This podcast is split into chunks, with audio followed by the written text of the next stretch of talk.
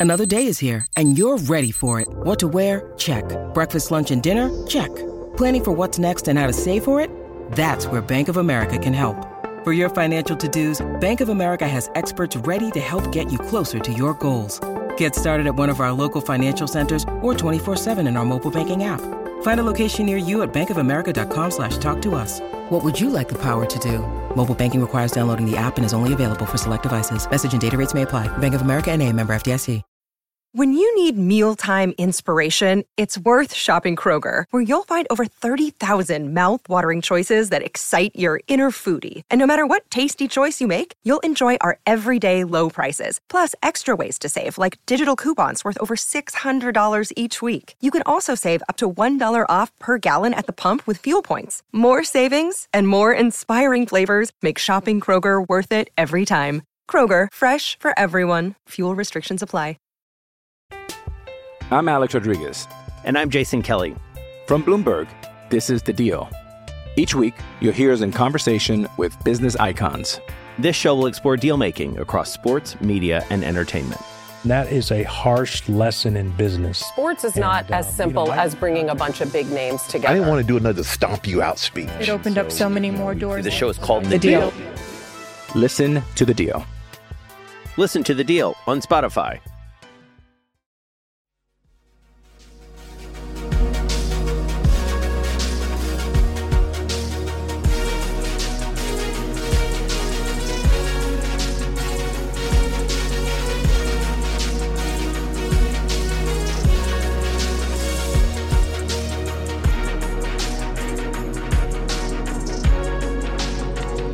Hello, everyone, and welcome back to another episode of the PensBurgh Podcast. I am your host, Garrett Bahana, and as always, alongside me, fellow PensBurgh writer Robbie Noggle. Robbie, how have you been since last week's episode? Uh, pretty good so far, Garrett. Uh, not much to complain about. Uh, been a pretty good week. Uh, a little wet outside, but uh, a little bit warmer. So I hope, cross fingers, that uh, the warm temperatures stay. We just get some sunshine here at some point. It's uh, yeah, it's, it's right before we started recording here. It was really it was downpouring at my house, and it's still coming down. But uh, April showers, they say April showers bring May flowers, and hopefully for the Penguins, uh, some April showers and some April slides can bring some success in May as we uh, inch closer to the 2022 Stanley Cup playoffs. Uh, as we always do on the PensBurgh podcast, we'll start out with the last couple of games the Penguins have played, and uh, we'll start with the game on March 31st. Game in which the Penguins win by a score of three to two over the red hot Minnesota Wild. Rickard Rakell would get the scoring going at the 106 mark of the first period, his 18th goal of the season. Rakell continues to look like an incredibly nice acquisition by GM Ron Hextall, uh, really playing all over the lineup, up and down the lineup until he's uh, what we think is probably permanently slotted on that second line with Evgeny Malkin and hopefully uh, a healthy Jason Zucker. Matt uh, Matt Dumba gets uh, the equalizer for the Wild on the power play at the midway point of the first period. Both teams go into the first intermission tied at one. Jake Guentzel comes out at the 154 mark of the second period to give Pittsburgh the lead once again. His 32nd goal of his very impressive season on the power play. Rakell scores again at the midway point of the second period, gives Pittsburgh a 3 to 1 lead over the Wild. However, former Penguin Freddie Gaudreau would get his 10th goal of his season right before the second period comes to a conclusion that would uh, cut the Pittsburgh lead down to 3 to three to two uh, as they go into the second intermission. In the third period, Wild superstar Kirill Kaprizov gets his 38th goal of the season to tie the game at three at the 102 mark of the third period. Both teams would remain deadlocked at three goals apiece. They would need uh, the overtime period to get the winner here. Evgeny Malkin would get his 17th tally of the season at the 357 mark of the overtime period. Pittsburgh takes a very impressive, very uh, much needed two points here against the Minnesota Wild, who, uh, as I mentioned, Robbie at the start, Wild were a very impressive team coming into this game. Uh, Malkin's tally there in overtime uh, ends the Wild's winning streak at seven games. But uh, like I mentioned, Robbie, very crucial two points to maintain their pace in the Metropolitan Division standings. I'll hand it over to you. What were your impressions from the March 31st game against the Minnesota Wild? Yeah, this definitely felt like the Rickard, Rickard Rakell coming out party because, I mean, the two goals in this game, he finally kind of brought he did what he was brought here to do, and that's score goals. And overall, uh, a big win against a very, very good Minnesota team. Uh, and uh, just, I mean, Malkin with the overtime winner in this game on a very dogged effort uh, in front, being able to uh, stay with that puck and not uh, get knocked off the or knocked off possession and be able to jam it home uh, to get the W in a game that they were up two goals and they kind of let it slip away. But hey, they kept fighting, kept fighting, and they walk away with two points. And looking at what was coming up at this point, um, eh, that was a big two points. And the Penguins, they played a pretty good game on the road in a tough environment against a very good hockey team. Um, they were to come away with two points. And eh, again, you look at guys like Rickard Rakell uh, in this game, kind of making his mark with the Penguins. Uh, wasn't his first goal with the Penguins, but um, they were two big goals, and that's why Ron Hextall uh, ponied up to get him at the deadline is because that's what Rickard Rakell does, and that is score score goals. And he is um, on his own. He is not a his underlying statue. He's not a great uh, creator of offense on his own. But what he's done well his whole career is finish off chances that are created for him, and that is what he did in this game. That's what we saw the the best of Rickard Rakell in this game, and we just have to hope that it keeps uh, keeps going. But I mean, overall, from a team perspective, a very big win uh, against a very good team uh, on the road after blowing a lead in the third period uh, to keep fighting and to walk away with two points. So the Penguins will would continue. Uh, they would ring in the month of April by heading out uh, heading out west to Colorado to play everyone's favorite, the Colorado Avalanche. Many picking them to win the Stanley Cup at the end of this season. Uh, the Avalanche would win this game uh, by a score of three to two.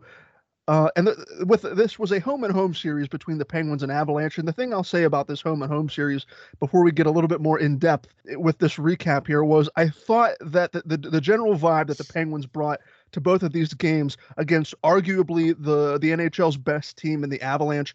Uh, I thought they played relatively well at spurts uh, th- throughout both of these games. Colorado would take both of these games; they would win both of them in the home and home. They would sweep the home and home. Uh, but we'll, we'll get into the scoring, the uh, scoring summaries, and then we'll talk a little bit more in depth about the home and home. Mikko Rantanen would get his 35th goal of the season for the Avalanche to give Colorado the lead in the second period of play. No goals to report in the first period. Uh, at the halfway point of the the second period, Colorado out one nothing. However, Sidney Crosby would respond in kind for his team just a few minutes later to get his 26th goal of the season. Crosby heating up, uh, which is right what what you want to see at this point in the season. Uh, Crosby and the Penguins tie the game at one at the 14:46 mark of the second period. However, Nicholas Aube-Kubel, uh, roughly 20 seconds later, would get his eighth goal of his season to give Colorado the lead once again before both teams headed into the locker room for the second intermission. Coming out into the third period, Mike Matheson would tie the game once again for the Penguins at the 1507 mark of the third period. However, again, roughly 20 seconds later, the Colorado Avalanche would answer again. Devon Toews would get his 13th goal of the season. Colorado wins this one by a score of 3 to 2. Uh, the Penguins outshoot the Avalanche, according to the NHL, NHL's official uh, website here. 40, 40 shots on goal to the Avalanche's 38. Colorado wins 56% of their faceoffs to Pittsburgh's 44. Pittsburgh goes 0 for 1 on the power play. Uh, this was a very fast-paced hockey game, Robbie, from what I could catch of it. Uh, and again, like I, like I mentioned at the start, I thought both of these games were relatively even. Obviously, the Penguins don't get the the two points uh, during either of these games against the Avalanche, but take the loss out of the equation. Yeah, the loss stings as you're fighting for positioning in the Metropolitan Division, but having to go up against the Avalanche, which I believe is the NHL's best team at the moment, and play pretty evenly throughout points of this game. And we'll get to the following game on April 5th momentarily. The Penguins handled this challenge very well. Again, they don't get the two points, but this game proved to me, and we'll touch on it in the main segment momentarily. This game proves to me that the Penguins they're not going to i don't think they're, they're going to be that one and done team that everyone thinks is what, what they're setting up for. Everyone is so quick to exclaim that The Penguins are, it's another first round exit. They're going to get hosed by the Rangers. They can't beat the Avalanche. They can't beat the good teams when it matters most. Looking at both of these games, Robbie, I thought the Penguins were impressive at spurts, and there's definitely a game plan there. There's definitely a game plan to to beat the the, the better the better teams in the NHL as long as they stick to that game plan. But I'll hand it over to you so you can give your thoughts. What did you like and what did you dislike from the April 2nd game against the Colorado Avalanche? Yeah, I agree with uh, pretty much everything you said there. And after the game, even like Mike Sullivan and the players were even saying the only thing we changed about that game is the result. And a couple mistakes, couple just untimely errors uh, is what cost the Penguins in this game. Other than that, they played a really good hockey game against the best team in the NHL in their own building. And yeah, when you tie it up twice, especially late in the third, yeah, you you got to do everything to not give it right back. You got to keep uh, pushing, and it just they fell asleep for a moment. And against a team like Colorado, you just can't do that. They're too good. Colorado's probably the the favorite to win the Stanley Cup right now. They're more than likely going to win the President's Trophy. They're the best team in hockey for a reason, and you just the mistakes they made you can't make because no matter how well your goalie plays, no matter how well you you play, that those are the mistakes that are going to come back and bite you uh, when you play really good teams. And you can get away with it against teams like Detroit. You can't get away with it against teams like Colorado. It's just not going to happen. Colorado's too good. They're too deep, and I mean, I mean, they're coached too well. It just they're too good. And out, but outside of those just moments, and yeah, in a game this time of year, especially in the playoffs, those moments are going to kill you. But in the if they keep playing games like that against teams that aren't the Avalanche, they're gonna they're gonna win games, and that's all that really matters at this point. Um, as we approach the playoffs here, is you keep playing games like that, more likely than not, you're gonna end up on the good side. Um, but against a team like Colorado, it's just not it's just not gonna happen. So the Penguins would return home to the comfy confines of PPG Paints Arena to meet the Avalanche once again on April 5th. Uh, the Avalanche would win this one by a score of six to four. However, the scoreline isn't really, uh, it's kind of deceiving, at least through the second period of play. We'll get the scoring going here. Nathan MacKinnon uh, gets the scoring going for the Avalanche right at the right out of the gate at the 245 mark of the first period. Colorado out to a one nothing lead. However, just a few minutes later, Bryan Rust would find the equalizer for the Penguins. And uh, again, it looked like these two teams were setting up for another very entertaining night of hockey. Both teams go into the locker room uh, tied at one in the first intermission.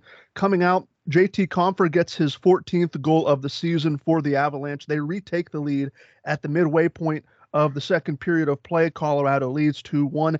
Nathan MacKinnon would be credited with his 24th goal of the season at the 12 minute mark of the second period. That gives Colorado a two goal advantage over Pittsburgh here. However, Evan Rodrigues, right, uh, right at the tail end of the second period, the 1743 mark, he uh, gets Pittsburgh a little bit closer to uh, tying the game. He gets his 18th goal of the season. Uh, Colorado would head into the second intermission uh, leading only by a goal, Colorado 3, Pittsburgh 2. And in the third period, things got a little bit wacky here. Just 61 seconds into the third period, uh, this was pretty much the dagger for the Penguins. Josh Manson gets his fifth goal of the season. Colorado goes out 4 to 2. Darren Helm, uh, I saw a lot of people making some uh, pretty funny remarks on social media. If Darren Helm scores a goal against you, uh, you, you, have to you have to burn down the franchise. That's that's just part of the rules. Darren Helm gets his seventh goal of the season at the 15:03 mark. It's five to two Colorado. However, the Penguins would not go down without a fight, as Jake Guentzel would get his 33rd goal of the season at the 18:36 mark. Maybe there's a glimmer of hope with just a couple minutes left, but nope. Artturi Lehkonen would get his 14th goal of the season at the 1907 mark and Mike Matheson would round out the scoring at the 1929 mark of the third period. Again, Colorado wins this 10 goal affair by a score of 6 to 4. Pittsburgh had 45 shots on goal to the Avalanche's 32. Pittsburgh wins 63% of their faceoffs to Colorado's 37. Uh, both teams go a combined 0 for 5 on their power plays, with the Penguins going 0 for 2. Colorado outhits the Penguins 31 to 26. Uh, Robbie, I was uh, I had the fortune of going to this game and, and seeing the Avalanche up close and personal. And like I said before I started, uh, with Pittsburgh being down three to two going into the second intermission, this was another example. And you could look back at the last game these two teams played uh, in Colorado, where the Penguins and Avalanche kept it close. And if you're the Penguins, obviously you're not on the same level as the Avalanche are this season. But the ability for the Penguins to keep it close, have resilience, and keep fighting, obviously they they they get some. Uh, unfortunate luck uh, as Josh Manson comes out of the third, just 61 seconds into the period to extend Colorado's lead. But going into the third period, only down a goal, that has to give you some sort of uh, some sort of hope that hey, we, we can play with these guys. And this home and home series against the NHL's best team proved to me that the Penguins uh, they may have their flaws and they may not be in the upper echelon of contenders this year. But if they get hot, if they get the right goaltending from Tristan Jarry, they have more than enough talent to maintain a competition with anybody in this league, Colorado included. Uh, obviously, the Penguins wouldn't see the Avalanche until the Stanley Cup final, so they don't have to worry about the Avalanche for the rest of this season until if they were to reach the Stanley Cup final. But this is the measure these are the measuring stick games this this home and home. How would how well would the penguins play against the nhl's best team in the colorado avalanche. And like we mentioned the penguins don't get the victory in either of these games but there were moments throughout both of these two contests that showed me the penguins can go toe to toe just about anybody if they're if they're playing the right way if they're as mike sullivan always likes to say if they're on their game. I mean look they put 45 shots on goal on darcy kuemper i was watching kuemper uh, at this game and he was giving up rebound after rebound. That might be the way that the Penguins or other Western Conference teams, or if you're playing the Avalanche theoretically in the Stanley Cup final, if Kuemper is going to be their guy, that that would be the way that I would try and beat the Avalanches get traffic in front of Kuemper and try to smash home a couple of those rebounds that he was giving up. Uh, that's what I saw from uh, from the game against uh, the Avalanche on April 5th. But Robbie, I'll hand it over to you. You can put the bow on this recap segment. What uh, what were your impressions from the conclusion of this home and home set between the Penguins and Avalanche from April 5th? I think you said it well there is these games being a measuring stick uh, for the Penguins. And if we're counting, t- or as of right now, Colorado is the elite of the elite. Uh, they are going to win the President's Trophy. They'll have home ice as long as they're in the playoffs, and they're probably going to enter as the the number one Stanley Cup favorite. And the Penguins Tuesday night, not pretty. Um, it looked like they went down 3 1. And again, they were 1 1 after they responded to that early goal by Colorado. And then Colorado, the, the they got two goals quickly there in the second period to make it 3 1. The, the one from MacKinnon you probably like stopped. At first, I thought it was deflected, or there was a big screen in front of Jarry, and it turned out there really wasn't really anything there. That one you probably like stopped. Uh, and then they come back, they make it 3 2 on that weird goal uh, that just got over the line. That De- uh, Devon Toews knocked really is the one that knocked it over the line to make it three two, and you're going at the end of 40 minutes there. You're thinking momentum. We're back in this, and then a minute into the third, uh, they take the four two lead, and Colorado kind of pulls away from there. Uh, they use their talent to just kind of shut down that game uh, at that point, and any hope the Penguins had was kind of erased uh, once it got to five two. It would just kind of it just spiraled from the Penguins from there. And are they are the Penguins a tier one Stanley Cup favorite? I don't think so. And I think these two games would show that they would. I, I mean, they can play with Colorado. I think Colorado is proven over these last two games that they were absolutely the better team and they deserve the victory. And that's what they got. And at, now in the Eastern Conference, I think Florida is the tier one. If Toronto gets goaltending, they're right up there as well. Carolina's in there. And I think that's your I think the Penguins and Rangers are that tier two, uh, at least in the Eastern Conference right now, of playoff contenders. They're there with uh, Tampa Bay, who's struggling. Uh, they're there with Boston, who is when Boston's playing very good hockey. Boston is right there as well. Uh, and then I think you look at teams like um, the Capitals, who are just uh, the Capitals aren't bad. I just don't think the Capitals are a Stanley Cup uh, winning team this year. I just don't think they have the goaltending uh, to do it. So uh, the Penguins are in that tier two as a if the pucks the bounces go their way, if the breaks go their way, if the goaltending's there uh, for two months, then absolutely they can make a run. it's all going to come down to just getting those breaks and maybe catching a team off. But a team like Colorado, are they going to be that off in a seven game series? Is a team like Calgary going to be that off in a seven game series? Or even in the East, Florida, who has just been remarkable this year, they're probably going to have at least home ice through the Eastern Conference playoffs. They're already breaking franchise records uh, left and right. Uh, Carolina uh, is kind of in the same boat. Uh, I think it just you're going to have to catch them off, and you're going to have to beat them over the course of seven games. I don't know if the Penguins are can do that or are built to do that, but can they do it? If the breaks go their way, you never know. So that's the great thing about the playoffs is all you need is things to kind of go your way and and that's going to be the same case for everybody though. Teams like Colorado and Florida, they're better built to make things go their way, but at the same time, if you can catch them off, you never know what's going to happen. And I think the Penguins are while not a tier 1 favorite, I think that they have the capabilities to make a deep run uh, if the bounces go their way. And these games against Colorado showed that uh, where the gaps are, um, but that they can play to kind of make up that deficiency and be competitive and knock those teams off. I'm Alex Rodriguez. And I'm Jason Kelly. From Bloomberg, this is The Deal. Each week, you'll hear us in conversation with business icons. This show will explore deal making across sports, media, and entertainment. That is a harsh lesson in business. Sports is not And, as uh, simple you know, I- as bringing a bunch of big names together. I didn't want to do another stomp you out speech. It opened up so many more doors. The show is called The, The deal. Deal. Listen to the deal. Listen to The Deal on Spotify. It's Kaley Cuoco for Priceline. Ready to go to your happy place for a happy price? Well, why didn't you say so? Just download the Priceline app right now and save up to 60% on hotels. So, whether it's Cousin Kevin's Kazoo concert in Kansas City, go Kevin, or Becky's Bachelorette Bash in Bermuda, you never have to miss a trip ever again. So, download the Priceline app today. Your savings are waiting. Go to your happy place for a happy price. Go to your happy price, Priceline.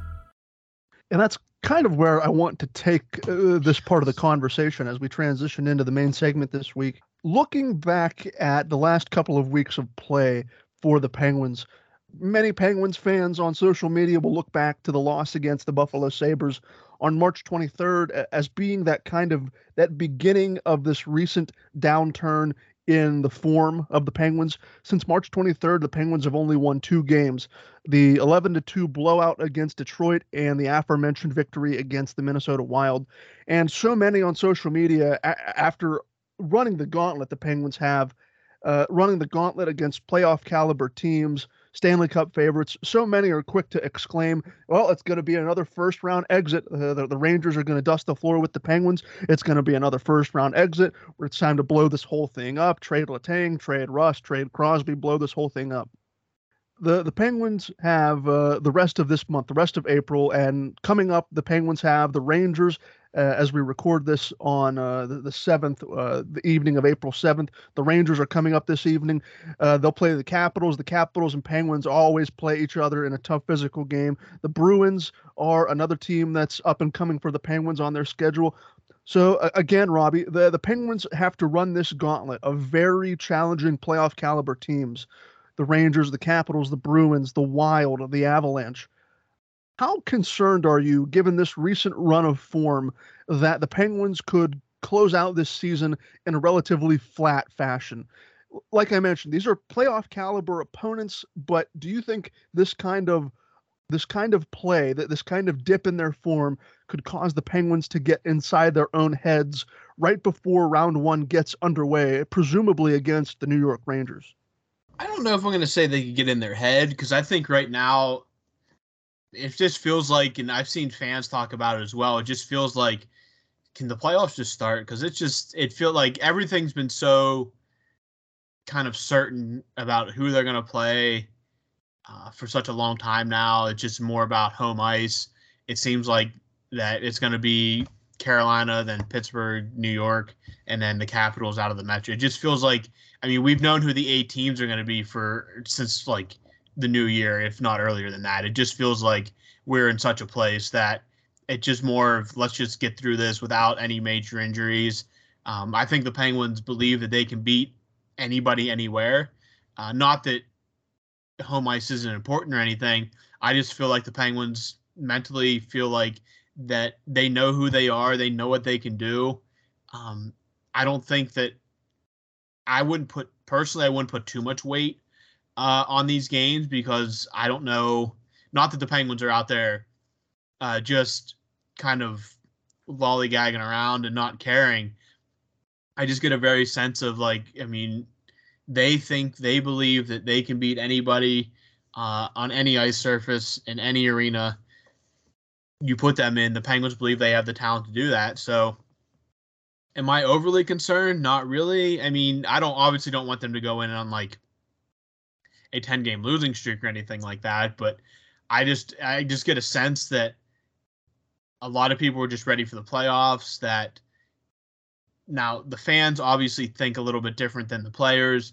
I, I mean, the players. I mean, you don't necessarily want to empty the tank before the playoffs, especially when you're not pushing for uh, a division crown or you're on the bubble or anything like that. You're not necessarily needing to empty the tank, so maybe you just kind of conserve some energy. Don't put your body on the line. You don't want to risk any serious injury. We had the incident with Jason Zucker the other night in uh, in Minnesota.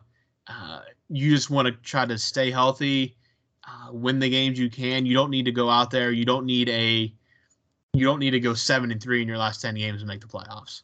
Uh, you're I mean, if you beat the Capitals on Saturday, I mean that puts a big dent in them catching you. You have the Rangers on Thursday night here tonight as we record this. Uh, it'll be in a few hours uh, when they take it on, and then you're done with them. And it's more or less just uh, getting to the finish line and getting ready for the playoffs. So I'm not putting too much emphasis on on the results here because, and we mentioned against the games against Colorado, the process uh, was still really good.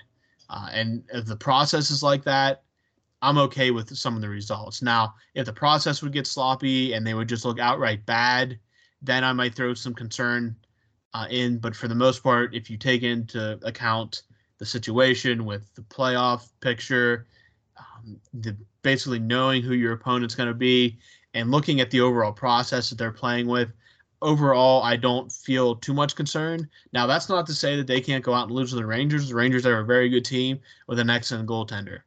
Uh, but at, at, as well, the Penguins are a very good team with a very good goaltender. So I, that's going to be a very even, uh, even series. I think if should that come to fruition.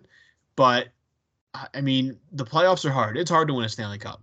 Um, it seems like some people have forgotten 2016 and 2017 already. Uh, it's very hard to win a Stanley Cup, and the days of the Penguins being like the 2016 team are over. Um, the NHL's caught up, and that's the nature of the beast. And I've kind of gotten to the point where I just let's just get to to the playoffs and take things one game at a time because uh, that's how the playoffs have to be played. And um, overall, I just the the process is still good. Uh, the results will come if you keep the process uh, going like that. So, as for concern, I'm not not very concerned to maybe a four or five. Um, but again, if the process would start to fall apart and the results stay like they are, then we can talk about concern. But overall, uh, let's just let's stay healthy, get to May, and uh, get serious you brought something up there, Robbie, and it, it's one of my biggest gripes uh, w- with this fan base, the Penguin fan base in particular. I'm not singling out anybody, but you mentioned that fans seem uh, they seem to have already forgotten what 2016 and 2017 was like. Yeah, 2017 was five years ago. You mentioned it, and I agree with you. It's incredibly difficult to win a Stanley Cup, and it's it's even more so to do it as the core of players you have continues to get older. Crosby, Malkin, and Letang aren't in their mid 20s anymore. And I get a large portion of sports fandom is a what have you done for me lately business. And with the Penguins having not won a playoff series since 2018, many fans are understandably ir- irritated and with each loss as we get closer to the first round it's it's it's more of the same. Oh, it's another first round exit. It's another first round exit. Oh, just just blow it up now. The Penguins can't beat anybody. This, that, and the other thing. It, it's just uh, I, I, get sports fandom, and particularly in this town, particularly with this team, it can be a, an incredibly fickle thing.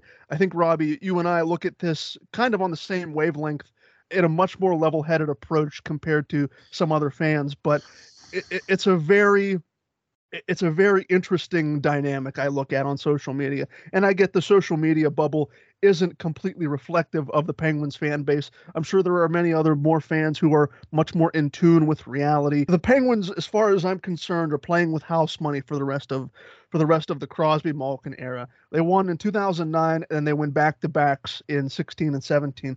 Whatever they win from this point forward, if they win anything, is, just extra gravy and if they don't win anything, then I'm fine. I'm fine with that too. There is there there seems to be a, a, demand to win a championship every year, and if you don't win a championship every year, it's a complete and utter failure.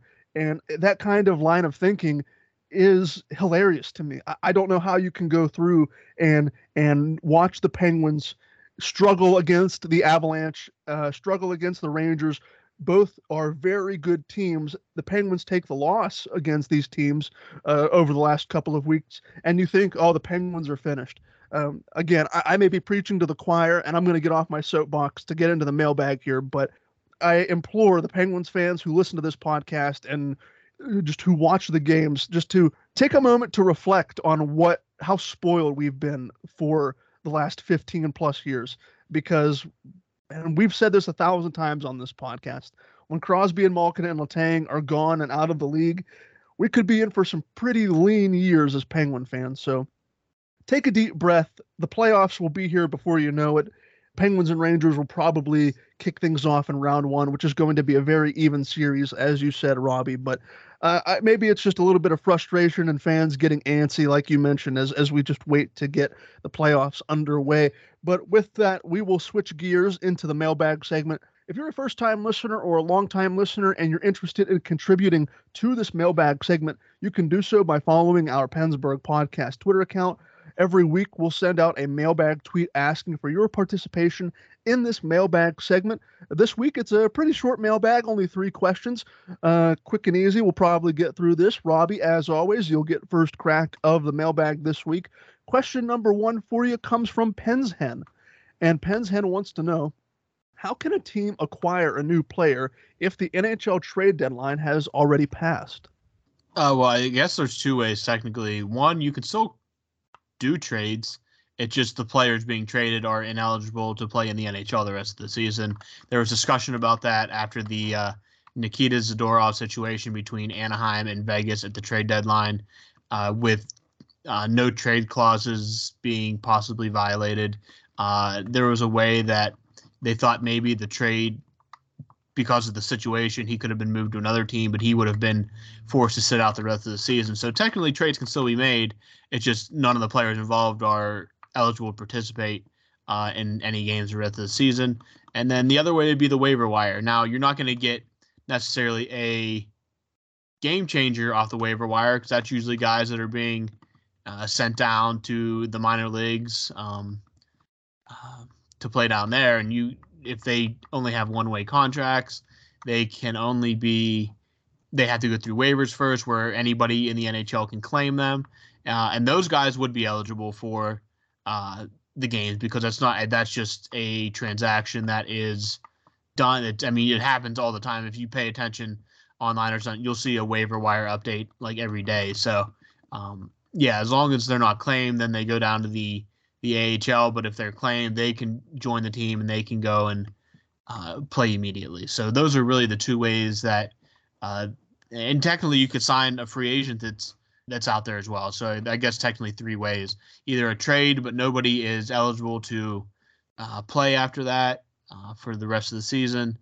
waiver wire, where you pick someone up that has been sent down to the minors, and be a free agency. But the last two options, you're probably not going to make um, you're not probably going to get a huge game changer uh, if that's the case. Question number two from Brian: uh, Any realistic options to replace Letang if, for some unforeseen reason, we can't re-sign him?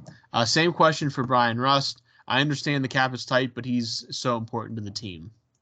Yeah, that's a good question. Good question, Brian. Uh, and to be completely honest with you, no, th- there's no other defenseman on this roster, a right-handed shot defenseman who can do the things Chris Letang does. There's no other defenseman on this roster that can routinely play 25, 30 minutes a night uh, and have the offensive game-changing impacts that Letang brings to the team. Yes, he will have his moments where he'll make you scratch your head, and he may take the dumb penalty here and there. But plain and simple, there's a reason Chris Letang has been on this roster for the better part of, of 15 years with Crosby and Malkin. A lot of fans were were quick to make the declaration that John Marino may have been that that heir apparent to Chris Letang uh, and, and, taking over some of his responsibilities. And uh, Jim Rutherford was very quick to hand out an extension after that very impressive rookie season. However, I think where John Marino is now is kind of his ceiling, that three, four, five level defenseman. I don't think Marino will be the kind of game changing defenseman, number one defenseman that you can count on that Letang is. And I could be completely wrong two, three, four years from now, and maybe Marino does transform into a Norris caliber defender. Um, and the same thing for Pierre Olivier Joseph, who is still, uh, as we speak, in the AHL, still trying to round out his game. Uh, he is 23 years old, and uh, defenseman Brian Dumoulin is a perfect example of this. Defensemen are often late bloomers in terms of their professional development. So, uh, P.O. Joseph could come up here, and who who knows, he could explode to be that heir apparent to Chris Letang. Um, all signs from prior experiences in dealing with Joseph at the NHL level have maybe pointed him again being somewhere that uh, two, three, four kind of defenseman. I, I don't know if if uh, if if Joseph uh, can be the kind of consistent uh, bring the kind of consistency that Letang does night in and night out. But no, I don't think there's anybody on this roster or in their minor league system that can, can replicate what Letang does. It's going to have to be some sort of trial by committee trying to split that ice time. And the Penguins are a worse team defensively and offensively if Letang leaves this offseason and, and signs elsewhere. And uh, you mentioned Bryan Rust. We mentioned last week, last week's episode was devoted to the possibility of extending Rickard Rakell. I don't know if Rakell would demand the kind of money that Bryan Rust is setting himself up for uh, if he does hit the open market. However, we mentioned last week that the cap, the salary cap, is expected to rise by $1 million uh, next season. And uh, one of the ways that the Penguins could try and manipulate their current salary cap situation is trying to offload contracts like Jason Zucker's contract and, and Brian Dumoulin's contract. There are there are ways, and there are very uh, very easy easy ways to retain Brian du- or Bryan Rust Evgeny Malkin, and Chris Letang. The Penguins do have options at their disposal, and they can do it. They will be up against the salary cap and may have to make other tough decisions. But for Bryan Rust and Chris Letang, the Penguins can very certainly extend both of them and Malkin as well. They just have to get a little bit creative with the salary cap as they enter this upcoming offseason. Question number three, the last question of the day, also comes from Brian. Former Penguin Beau Bennett recently uh, joke tweeted about rejoining the team to be the one injured guy. It seems like the Penguins are are always getting injured, and that got Brian thinking we've we've had a couple of huge upside guys who never could seem to stay healthy. There was uh, aforementioned Beau Bennett, who dealt with numerous injury issues. Nick Bjugstad, uh, a couple of years ago, was brought in, and it seemed like he was always getting injured. And now Jason Zucker has dealt with several injury situations in uh, this season alone.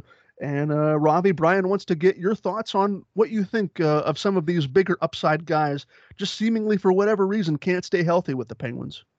Yeah, it certainly feels like the last few years the Penguins have really been dealing with some uh, injuries uh, on all fronts. That's uh, forwards, defensemen. It just seems like they're always going down. And I don't know if it's just. I mean, Beau Bennett was. I mean, it just seemed like he was cursed. He could. I think he got hurt celebrating a goal one time. So that Bennett may have just been one of those guys that was cursed. And Bjugstad and Zucker. Zucker just this year, it just seems like every time he steps on the ice, something weird happens. Uh, and he plays good leading up to it. That's what's uh, kind of crazy. Luckily, it looks like he's on his way back here. Uh, very soon. He was taking line rushes the other day at practice, so hopefully he's not out uh, long term this time. But um, I, I don't know. I, I don't I don't know. I don't know if it's an age thing. These guys are. I mean, Bennett and Bjugstad and Zucker aren't exactly old, or were exactly old when they were getting injured. But I don't I don't know. Maybe it's the style of hockey the Penguins play, and maybe it's just freakish bad luck. I I, I don't know. I really don't have an answer for uh for that, but that is uh, sometimes how it goes. And unfortunately, the Penguins do seem to be a team bitten by the injury bug worse than others. But you got to suck it up and next man up. And the Penguins have done a good job of that uh, over the years. Three questions, very short mailbag this week, but uh, that will wrap it up for this edition of the PensBurgh podcast. Again, thank you all, uh, all of you who download and listen to the PensBurgh podcast on a regular basis. For Robbie Noggle, I have been Garrett Bahana. Again, thank you so much for listening to this edition of the PensBurgh podcast, and we will catch you guys right back here this time next week.